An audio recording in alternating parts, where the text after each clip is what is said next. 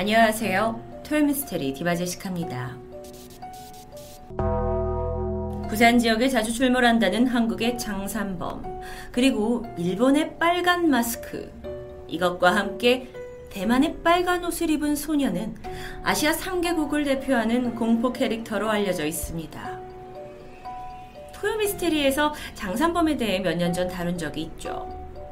그중 이 마신자라고 불리는 빨간 옷을 입은 소녀. 대만에서는 영화로 만들어질 만큼 단순하게 이게 웃고 넘기는 괴담으로 치부되는 이야기가 아니라고 합니다. 실제 그 소녀가 찍혔다는 영상과 함께 20여 년 넘게 그 존재에 대한 논란이 끊이지 않고 있기 때문인데요. 그 시작은 1998년 3월입니다. 대만 중부 지역에 위치한 두 번째 큰 도시 타이 중에서 A씨 가족이 살고 있었습니다.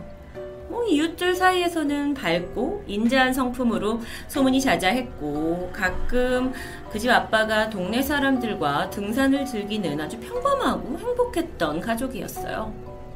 그런데 어느 날 아침부터 A씨네 집 앞으로 경찰차들이 다 구급차까지 도착했고요. 사람들이 웅성웅성 모여듭니다. 이 소란을 듣고 옆집에 살던 이웃이 밖으로 나와서 무슨 일인가 봤더니 이 집에 살던 A씨 전 가족 모두 사망했다는 이야기였어요.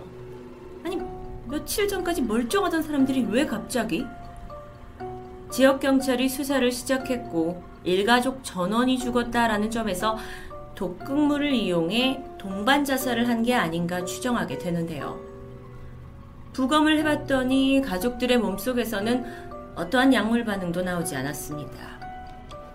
그렇다면 혹시 뭐 복잡한 돈 관계나 원한에 의해서 타살을 당한 게 아닌가 생각했지만 이 또한 아니었어요. 몸에서 타살을 의심할 만한 흔적이 전혀 나타나지 않았던 겁니다. 그렇게 A씨 가족 사건은 사망 원인이 끝끝내 밝혀지지 않으면서 미궁에 빠지는 듯 했습니다. 그런데 집안을 샅샅이 살펴보던 경찰이 A씨 가족이 자주 사용했던 카메라 한 대를 찾게 돼요. 그리고 당연히 안의 내용물을 보게 되죠. 가족들의 단란한 시간을 고이 담고 있는 사진과 영상이 들어 있었습니다. 그들이 경찰들이 무심코 하나하나 넘겨보던 중에 약간 의아한 영상을 발견합니다. A씨네 가족들이 이제 주변인들과 함께 등산을 하면서 카메라를 향해서 환하게 웃음을 짓고 있는 모습이에요. 그런데 그들로부터 조금 떨어진 뒤쪽에 빨간 옷을 입은 소녀가 뒤따라오고 있었죠. 실제 영상으로 확인해 보시죠.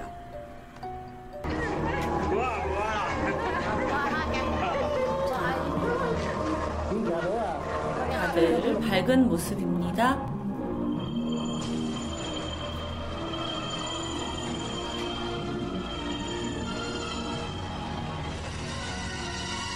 혹시 놓치지 않으셨죠? 한 번만 더 보도록 하겠습니다. 자, 이렇게 해서 사람들이 지나가고 있고 이 와중에 나타나는 가장 뒤쪽에 있는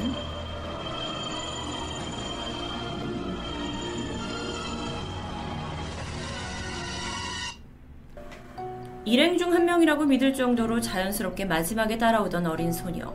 유달리 튀는 빨간색 옷을 입고 있는데 어린아이가 맨 마지막에 가는데도 어른들이 별 신경을 쓰지 않는 듯 했습니다. 복장 역시 등산을 한다고 보기엔 좀 기이했고요. 경찰은 어쩐지 의심스러운 이 사, 영상을 본 후에 A씨네 가족과 이때 같이 산에 갔던 일행들을 신문하게 됩니다. 그런데 일행들이 하는 말, 이 소녀를 본 적이 없다고 말합니다. 오히려 경찰한테 이 아이가 누구냐고 되묻기까지 했어요. 뭔가 수상쩍은 이 소녀의 신원을 밝히기 위해서 경찰이 애를 쓰게 되는데 실패했고요. 가족 동반 사망 사건은 미궁으로 완전히 빠져버립니다. 그리고 시간이 한참 지나서 훗날에 이 사건이 대만의 신출기몰이라는 TV 프로그램에서 다뤄지면서 수면에 오르게 된 거죠. 영상을 본 사람들은 단순히 흥미 유발을 위한 조작 영상이다 라고 주장합니다. 저도 그냥 붙여넣기 해가지고 어떻게 만들어낸 게 아닌가 싶었는데 해당 프로그램에서 여러 전문가에게 자문을 맡겨본 결과 그 영상엔 조작이 단 1도 없다라는 그 사실이 입증되었고요. 사람들이 이후에 점점 더 충격에 빠지게 되죠. 아니, 어떻게 저게 실제 영상이라는 거지? 그리고 이후에 대만에서 산에서 빨간색 옷을 입은 소녀를 조심해야 된다라는 금기사항, 약간 미신 같은 게 퍼지게 됩니다. 그런데 이 영상이 방영되고 얼마 지나지 않아서 방송의 스태프로 일하고 있던 어떤 남성에게 아주 기이한 일이 생겼어요. 어두운 밤 한적한 도로를 운전하고 가던 중 갑자기 눈앞에 누가 나타난 거죠. 그게 바로 빨간 옷을 입은 소녀였습니다. 아이는 남자와 눈이 마주쳤어요. 그리고 이내 뒤돌아서 어딘가 가는 듯 했죠. 더 정확하게는 남자에게 마치 따라오라고 이끄는 것 같았습니다. 그는 홀린 듯 소녀를 뒤따라 천천히 운전을 하게 됩니다. 그러다 순간 갑자기 정신이 번쩍 들어서 차를 세웠죠. 딱 멈춘 지점을 보니까 낭떠러지를 고작 1m 앞에 둔 아주 외진 도로였습니다.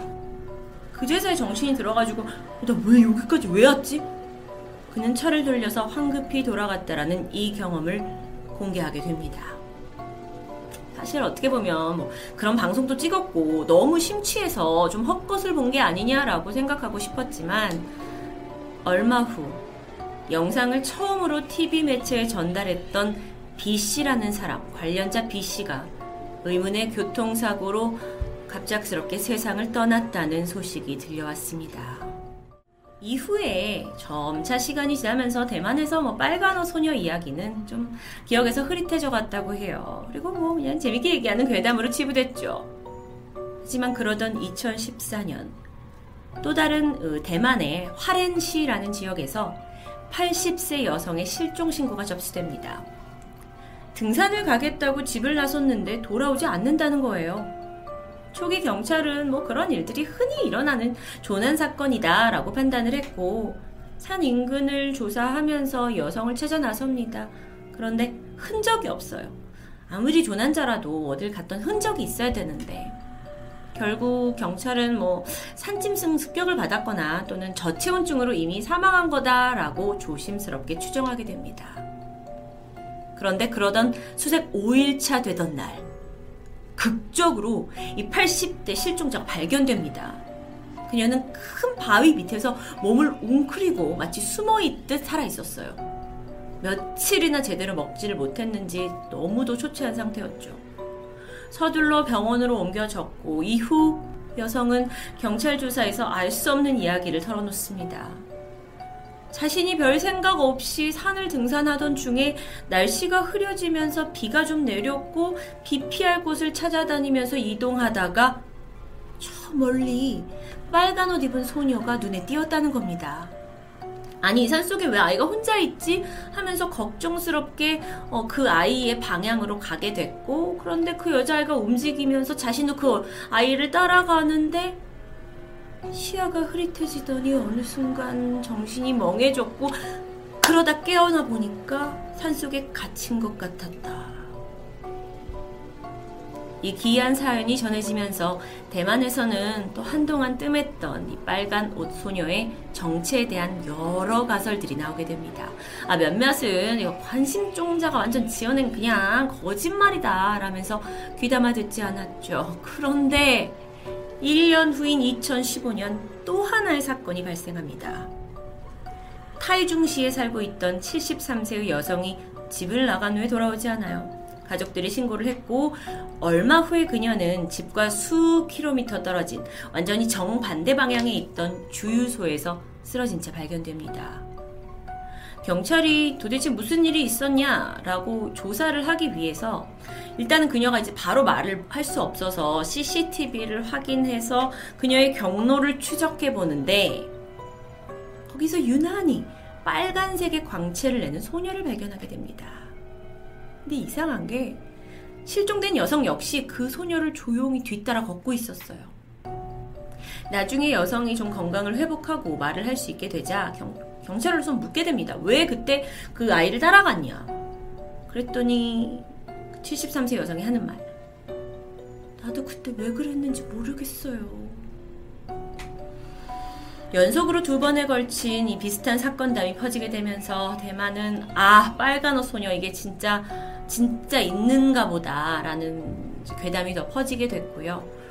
사건이 여기서도 끝나지 않습니다. 죽순을 따러 산으로 떠난 75세 여성이 빨간 옷에 옷을 입은 소녀를 만났고 이전 실종자들과 마찬가지로 그 소녀를 따라가다가 정신을 잃게 되는 유사한 사건이 알려지게 됩니다. 자, 이게 유사한 사건이다라고 어, 정의가 내려지는 데는 공통점들이 있기 때문이었어요. 먼저 소녀를 만나게 된 후 뭔가에 홀린 듯 머리가 멍해지고 그냥 내 몸이 내 의지에 따르지 않고 그냥 뒤따라가게 된다는 거였죠. 두 번째 공통점은 소녀를 만나 당시 자신들에게 어떤 일이 발생했는지 잘 기억하지 못한다는 겁니다. 워낙 대만에는 이 괴담이 유명하다 보니까 한간에는 빨간 옷 소녀를 따라갔던 그 이들이 깊은 산속 어둑한 곳으로 이끌려 가는데 소녀와 눈이 마주친 순간 이름을 부르면서 정신을 혼미하게 만든다고 해요. 그리고 영혼을 가져간다고 해요. 그런데 또 이 괴담에는 해결책도 있습니다. 이 저주로부터 유일하게 벗어날 수 있는 방법.